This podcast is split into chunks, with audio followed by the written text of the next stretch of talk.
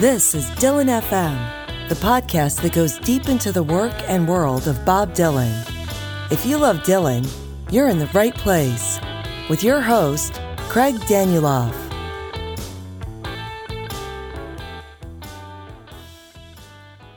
This is part two of our conversation with Michael Gray on chapter four of Song and Dance Man Language and Tradition. The chapter is called Dylan's Use of Language Towards Complexity.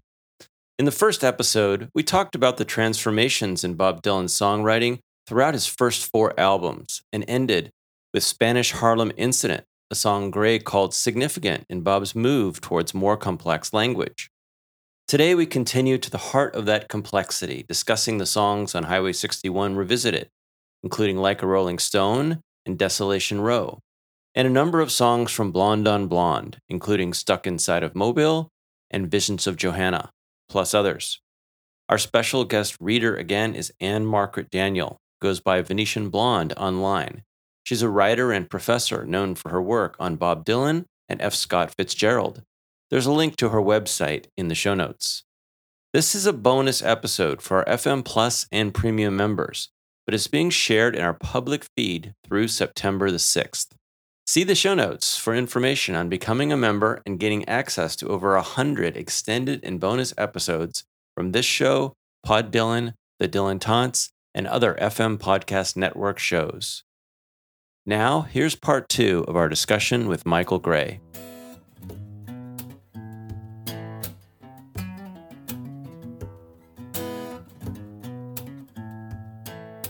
So, after Spanish Harlem, we move on to bringing it all back home, and we're still in this short time period that seems long in in response to us now.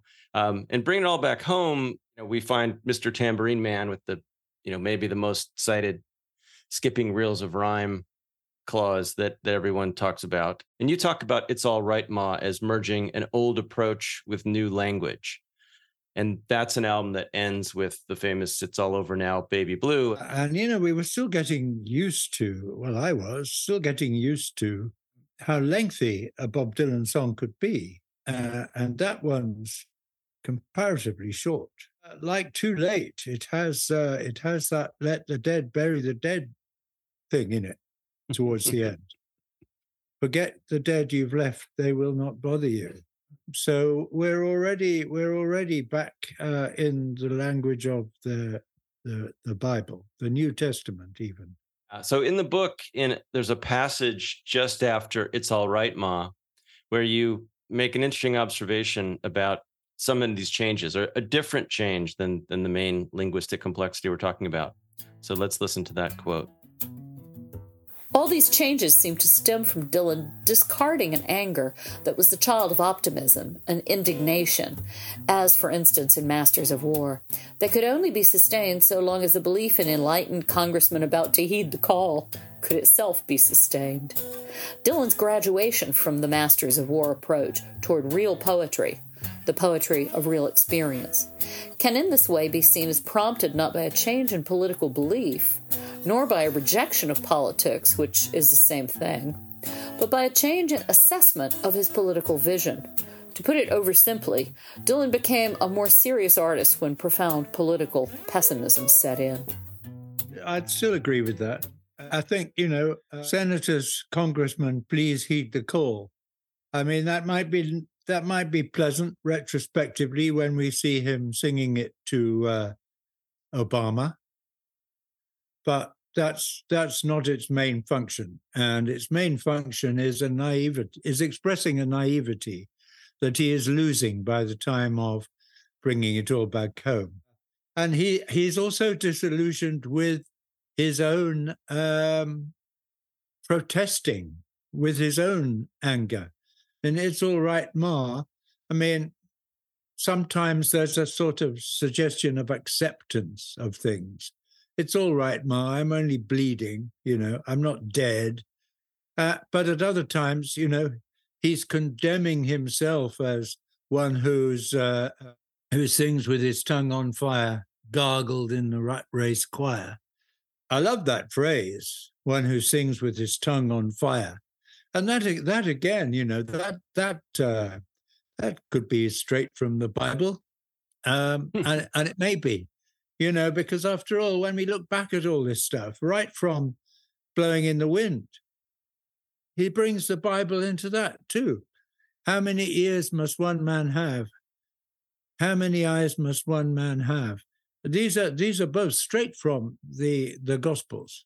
Anyway, um, anyway, so so what I'm saying by the time of it's all right, Ma, uh, and certainly by the time of what we come on to when we start to look at Highway 61 revisited, is uh, an embarrassment, perhaps, at the naivety of calling for senators and congressmen to please heed the call, whereas Dr. Filth, as I've said somewhere else, Dr. Filth is still around.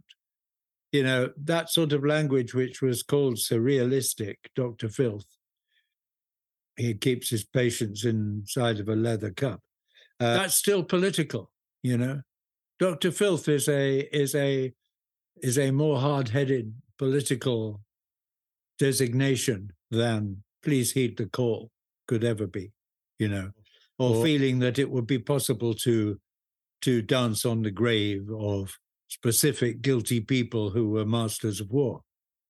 You know, the other thing though I want to say in the context of this stuff um, is that the 1960s, we're in the middle of the 1960s here, and they were a period in which uh, pessimism and optimism optimism came cheek by jowl. They they came together.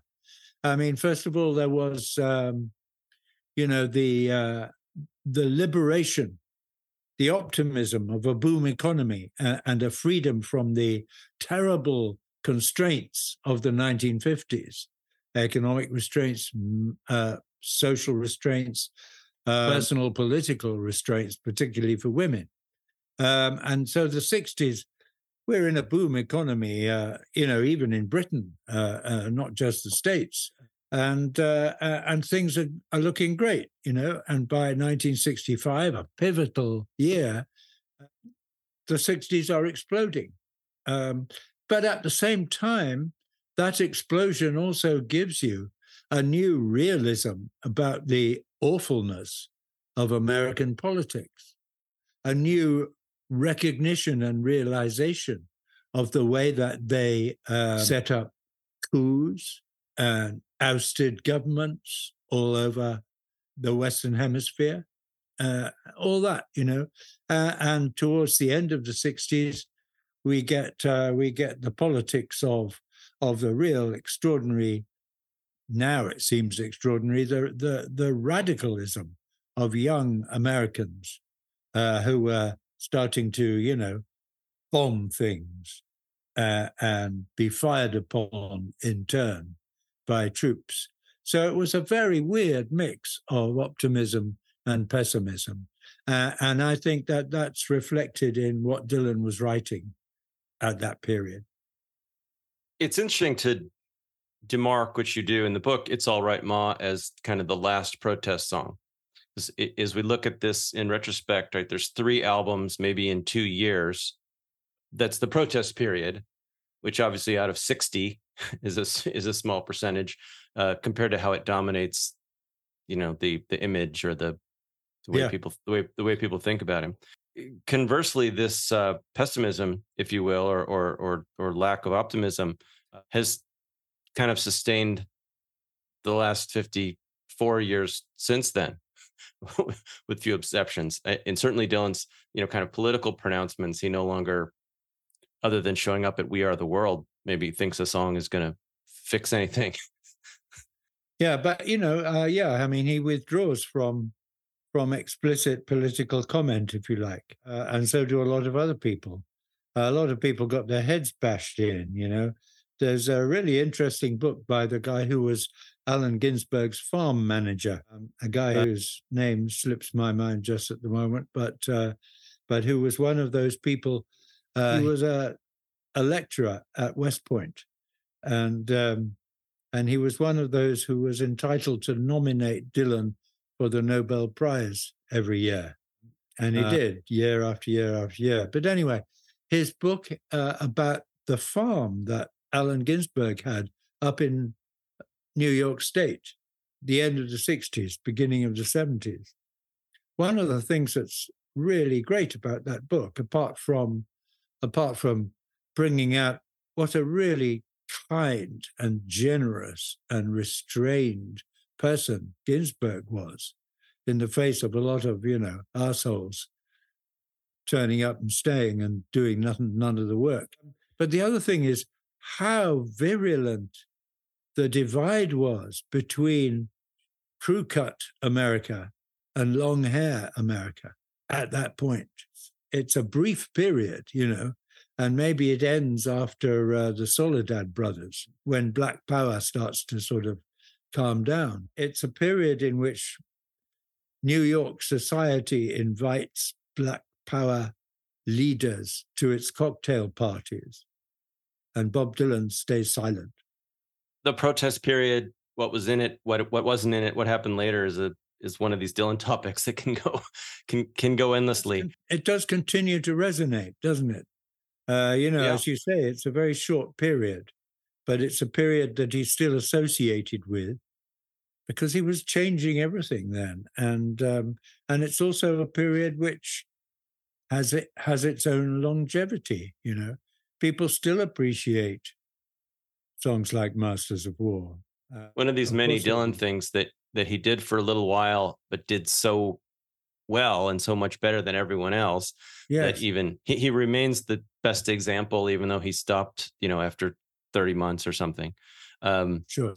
But let's move forward because as as you say, as um, Highway 61, you know, begins and the the the now famous snare shot heard around the world yeah. starts, we we we do get a different kind of, of writing, or we at least progress more fully into it, which is the subject of this chapter. So let's talk about Like a Rolling Stone. Once upon a time, you dressed so fine, through the bumps of dime in your prime.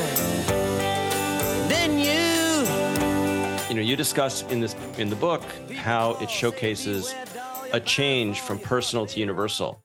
Another observation that's just very interesting in making sense of Dylan. You attribute to a calculated lack of specificity. Uh, so before we discuss this, let's listen to an excerpt about Like a Rolling Stone. But if this use of language, which is still in transition and Like a Rolling Stone, no longer offers us autobiography, its universal glimpses are, of course, rendered as through Dylan's eyes. And so, like any great artist, Dylan bequeaths us a part of reality we could not otherwise have received. To render things that are real in a genuinely new way, which takes more than an original style, is actually to have created something new and at the same time true. Yeah. Um, I think this brings us back to what T.S. Eliot achieved a generation earlier. And uh, I, I you know, all I really want to say about this is, uh, you know, everyone can take what they will from like a Rolling Stone, but um, this thing about style and content, you know, what I say there about uh, it takes more than an original style, that's a kind of, um, that's a slight, you know, that's in brackets. That's very much in brackets. But what I want to say about that is something which um, the uh, renegade British literary critic F.R. Leavis said, which was style is inseparable from content. That is, if you say something one way, it's not the same thing you're saying as if you say it a different way. Uh, and this is this is a great literary truth, uh, and if you will, a great truth about records. You know, and this is why um, I mean a very easy demonstration of this is to listen to any American hit single from the uh, from let's say 1960 or 62 and then listen to the pathetic british cover version of that same song which they did all the time because the bbc didn't like to play american records. They liked to play british records. So there was just this whole thing in those days of cover versions all the time you know? The difference between the one and the other is not a difference of style, it becomes a difference of content, you know. Uh, and part of what's unique about like a Rolling Stone is the whole cacophonous whole of it, which no one else could possibly have created. And even if you'd said the same words in a different way, you'd have been saying something else. We know we now know because we've listened to the 15 takes or something. Yeah. That but it seems like if take 7 would have been released, it kind of would not have been like Rolling Stone that that take exactly got it. Exactly. Um, yeah, yeah, yeah. One of them, one of they they try it in three, four time, don't they? At one point, like a waltz. First, that's the the, the first take, which was on one of the even earlier bootlegs, maybe on Biograph, even. Yeah. Um, I think it might have been on that Highway 61 interactive CD-ROM that came out in yes, I, whenever CD-ROMs were groovy. It's it's on a shelf right over there. Yes. I remember yeah. I remember sitting holding it when it was brand new and clicking through the screens and all the. There's a there's yeah. a YouTube video where someone uh, uh, someone's captured all the screens and you can watch a video of it now, so you don't have to try right. to rig up a 1980s PC. Right. Yeah, the, I, I've actually been thinking about this issue of songs. Exactly your point you just made about the difference in you know, we often say we hear a song and we say it's a bad song or whatever the words are, and that's a whole issue. But um, but you hear a, a, an early version, and I, I, have more Costello examples in mind where it was slow, acoustic, you know, the one he wrote, and then the performance is, you know, one of those early yeah. '80s hyper, and it's, you know, the song didn't change. He just found a better way to present it, and it it didn't become a good song. You know, that's did it become a good song, or was it a good song that wasn't being presented right? it's considered a good song because of the way it's presented. Um, and so maybe we beat that. Um, but at the other end of the same album, in in sticking with the theme of language of complexity, one that you cite often, uh, Desolation Row comes up. The beauty parlor is filled with sailors. The circus is in town. Here comes the blind commissioner They've got him in a trance. One hand is tied to the tightrope walker, the other is in his pants.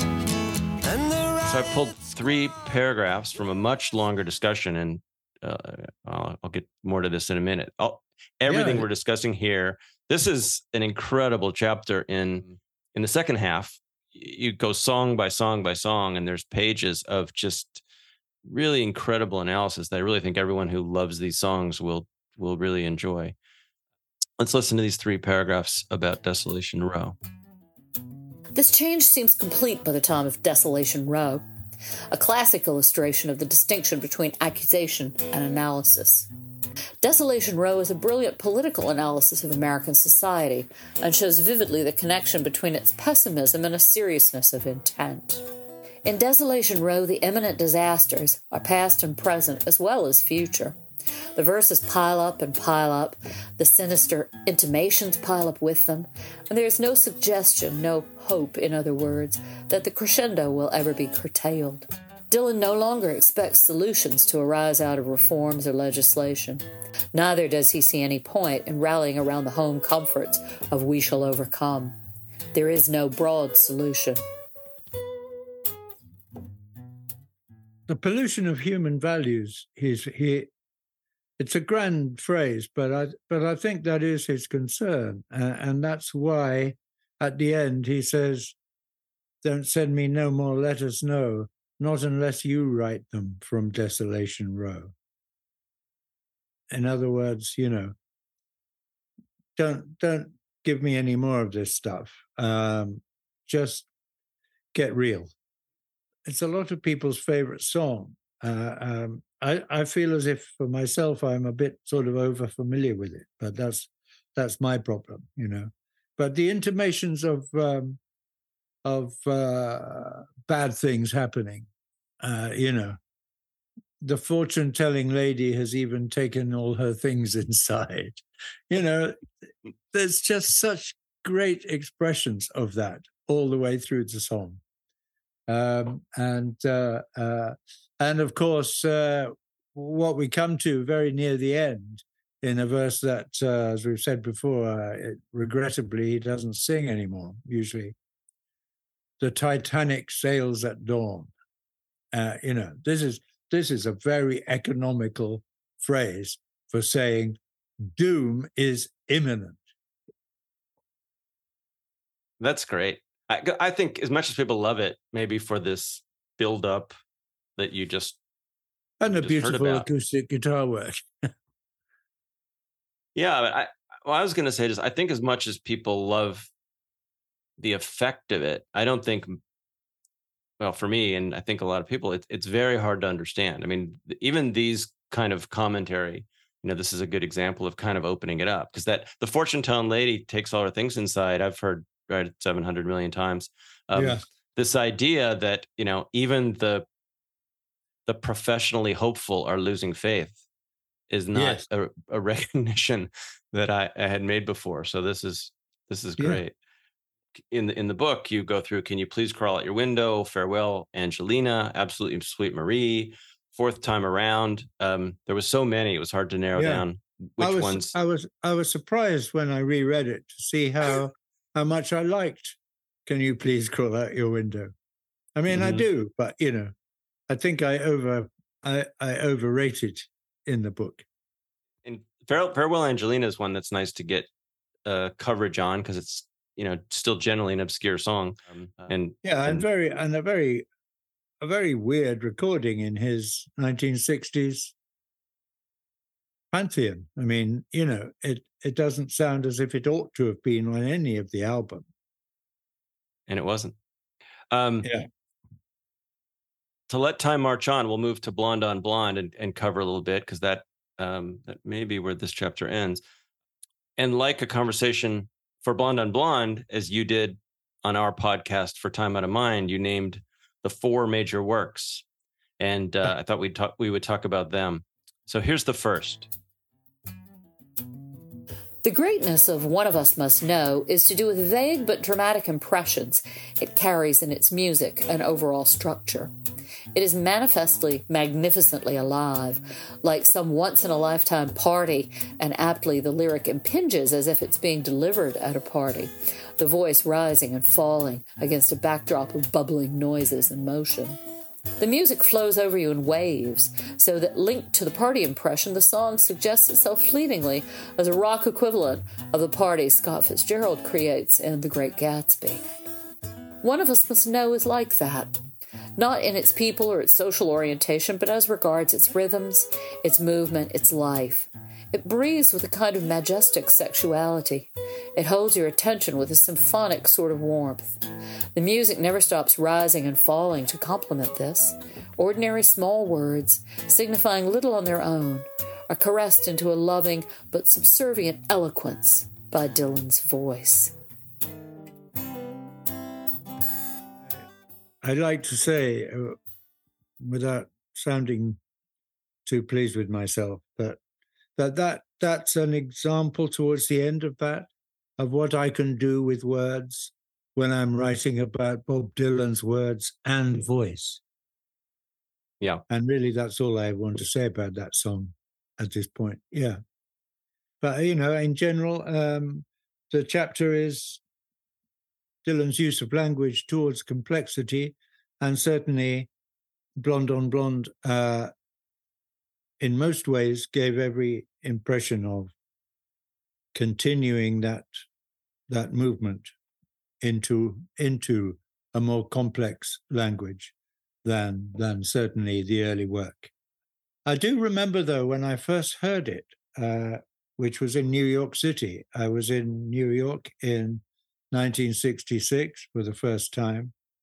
I was staying um, in an apartment on the edge of where Broadway meets the beginning of Harlem, and uh, was fantastic um, to be there then. Um, 106 degrees on Fifth Avenue in August at the time, and um, and I saw Blonde on Blonde in a shop window and bought it, and um, and when I first played it in this apartment that I was allowed to stay in, Um, a lot of it seemed quite simple. A lot of it seemed um, more like pop music than he had ever done before.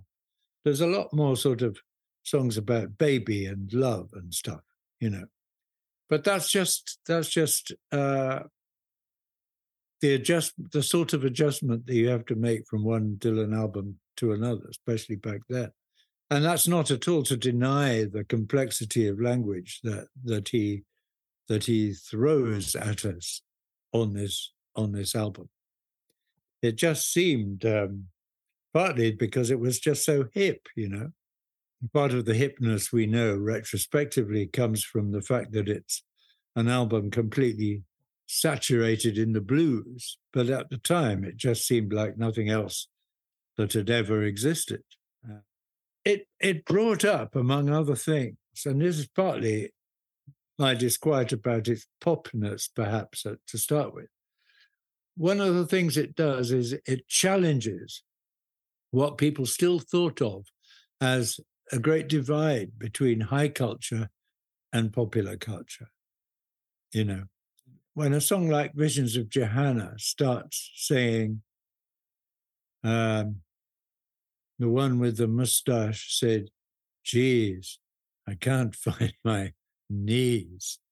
You know, I remember seeing that live in Liverpool in 66, and people were going, Is this still all right? You know, um, and that's because we had all been, despite being so hip, we had all been, you know, inculcated with this idea that uh, that you were supposed to either be on the side of, you know, Beethoven and Goethe and Jane Austen, or on the side of Marvel Comics and, uh, you know, I don't know, Bob B. Soxx and the Blue Jeans.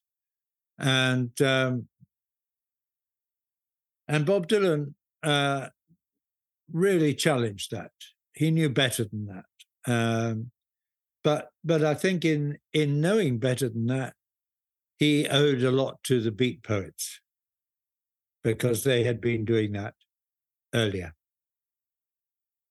So the second song on your list of four is uh, Memphis Blues again. So let's listen to two short paragraphs about that. Beyond being an exciting rock music performance, Memphis Blues Again is at least as great as one of us must know. The narrator is someone just trying to get by in modern America. Someone trying to get by, that is, without shutting off or closing up. Someone who sees a lot happening around him but can't discern any pattern to it, nor any constant but meaninglessness. Someone who, in this situation, stays more outwardly vulnerable than he needs to because he retains a yearning, however vague, for some better kind of world. Well, Shakespeare, he's in the alley with his pointed shoes and his bells, speaking to some French girl who says she knows me well. And I would send a message to find out if she's talked. But the post office has been stolen and the mailbox is Yes. locked. I mean, that's what. Oh, Mama, can this really be the end? Really be to be stuck in Mobile with the Memphis Blues again. Um, you know, they're, they're, although every verse describes the meaninglessness of what he experiences, he he he managed to dis, manages to describe himself as as a sort of very benign, well-meaning, um, innocent, who struggles to understand any of this chaos around him, um, but but wishes that he could. But then towards the end, because Bob Dylan is you know hipper than that, he grows weary of of this, and uh, and so he ends with, "Oh, Mama, can this really be the end? To be stuck inside a mobile with the." Bl-" Uh, you know the bit and the bit about uh, the bit about having to go all these go all the through all these things twice. The bit about having to go all through these things twice. That's the last defeated, heartfelt plea. Surely there's something better than this. surely I don't have to just wade through this chaos from here on in. Get me out of here. There must be a better world out there. It's interesting that several of these we've talked about, but certainly everything you just said is the um, coming to grips with the loss of the optimism. it's like, okay, yes. now I'm, now here I am.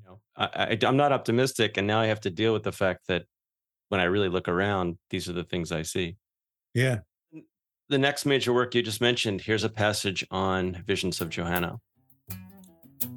The mixture of serious and flippant language, the mixture of delicacy and coarseness, the mixture of abstract neo philosophy and figurative phraseology. The ambiguity that begins with the song's very title, because Johanna is not just a woman's name, but also the Hebrew for Armageddon. The humor, the intensive build-up of the song's scope, all this is pressed into the service of a work of art at once indefinable and precise. It is, not for the first time, hard to say what the song is about, and yet it impresses as saying a good deal, and in doing so, it engages a great many of Dylan's distinctive strengths. That's a good paragraph, Michael. Thank you. It's a beautiful I, thing, though, isn't it? I mean, it it's it begins so beautifully in this hot room in New York City, and um, they've kind of timed they've kind of timed a blackout to uh, the writing, which just puts another thought in your head there that you know wouldn't have had. Uh-huh. What I remember particularly is is hearing that live in Liverpool in '66, because as I've said before, it wasn't only completely new to the audiences then. It was like no other song they'd ever heard, you know, many, many verses, 14 lines per verse and uh, and just dealing with everything. Uh, you know, the all night watchman, the girls, the D train, everything, and then and then just lines of great poetry, like um, the stuff about the light bulb and the electricity and the harmonicas and the head of the mule. And, oh, it's just fabulous. Yeah.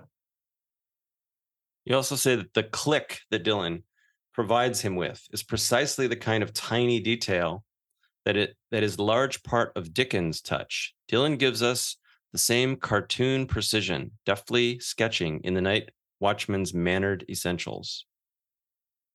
Uh, yes, I mean that's that's probably something I've um, never noticed again in all these decades. But it is true that that the click of the night watchman's torch is uh, is a lovely small touch, and uh, and I do think that's Dickensian. In, in one of the one of the great things about uh, Dickens is is that sort exactly that sort of detail. I don't suggest that um, Dylan has ever particularly paid Dickens much attention. Um, I have no idea, but um, but I, I, would like to suggest that most people should, um, and uh, and certainly they should uh, they should certainly relish and take their time with and absorb Bleak House, if no other. I think they're all songs that people, you know, hear more than they understand, and then these little glimpses of of oh, meaning yes. or connection help a lot. Absolutely, yes. Oh well, good. Um, yeah, Sad-eyed Lady of the Lowlands. Go on then, read that bit if you'd like to. To turn from visions of Johanna to Sad Eyed Lady of the Lowlands is not only, as earlier implied, to turn from one major song on Blonde on Blonde to another, it is also to turn from a success to a failure, and a failure no more explicable than most things to do with Dylan's work. It's long, it's attractive, it's puzzling, it's ambiguous, and Dylan's voice on it is very beautiful. But it isn't one of Dylan's great songs. All the same, the intention behind the song was clearly a major one, and the recording is prominent enough to merit a special attention. It is also directly after Sad Eyed Lady of the Lowlands in the chronology of his released recordings that Dylan draws back from this ever thickening undergrowth of surreal, elusively complex use of language. After it, he begins, in general, the harder process of paring down toward a new simplicity. You read the main text there, but you didn't read the footnote. And this is, um, I just my only response to to that quote from my from me is uh, to to read out the footnote that I stuck Okay. on the end of that because that that passage was written um, fifty years ago. Yeah. The passage you've just read out, and then this footnote was written a mere thirty years ago. okay, and Yeah. it says, "When I read this assessment now, I simply feel embarrassed at what a little snob I was when I wrote it. In contrast, and paradoxically, when I go back and listen after a long gap to Dylan's recording, every ardent, true feeling I ever had comes back to me. Decades of detritus drop away, and I feel back in communion with my best self and soul. Whatever the shortcomings of the lyric, the recording itself, capturing at its absolute peak Dylan's incomparable capacity for intensity of communication, is a masterpiece if ever there was one. It isn't like listening to a record, it enfolds you, to use a word from the song itself, in a whole universe. Amen. Excellent. Yeah. yeah, I've I've I've a number of times felt bad in retrospect that the that we didn't find a way to make the footnotes both larger and more in context. it was just a logistical thing in the book because they the book would have gone to you know back to 500 pages, but um, Yeah. I, I do want to encourage readers of the new or old edition uh, to to d- dive into those footnotes as Michael just showed. There's uh, great rewards there. um, as you've said before, that whole you arguing with yourself is a interesting uh, literary technique. Um, also, um, if I might mention it, there's um, there's a much more recent piece of work of mine about Sad-Eyed Lady of the Lowlands in my 2020 book, uh, Outtakes.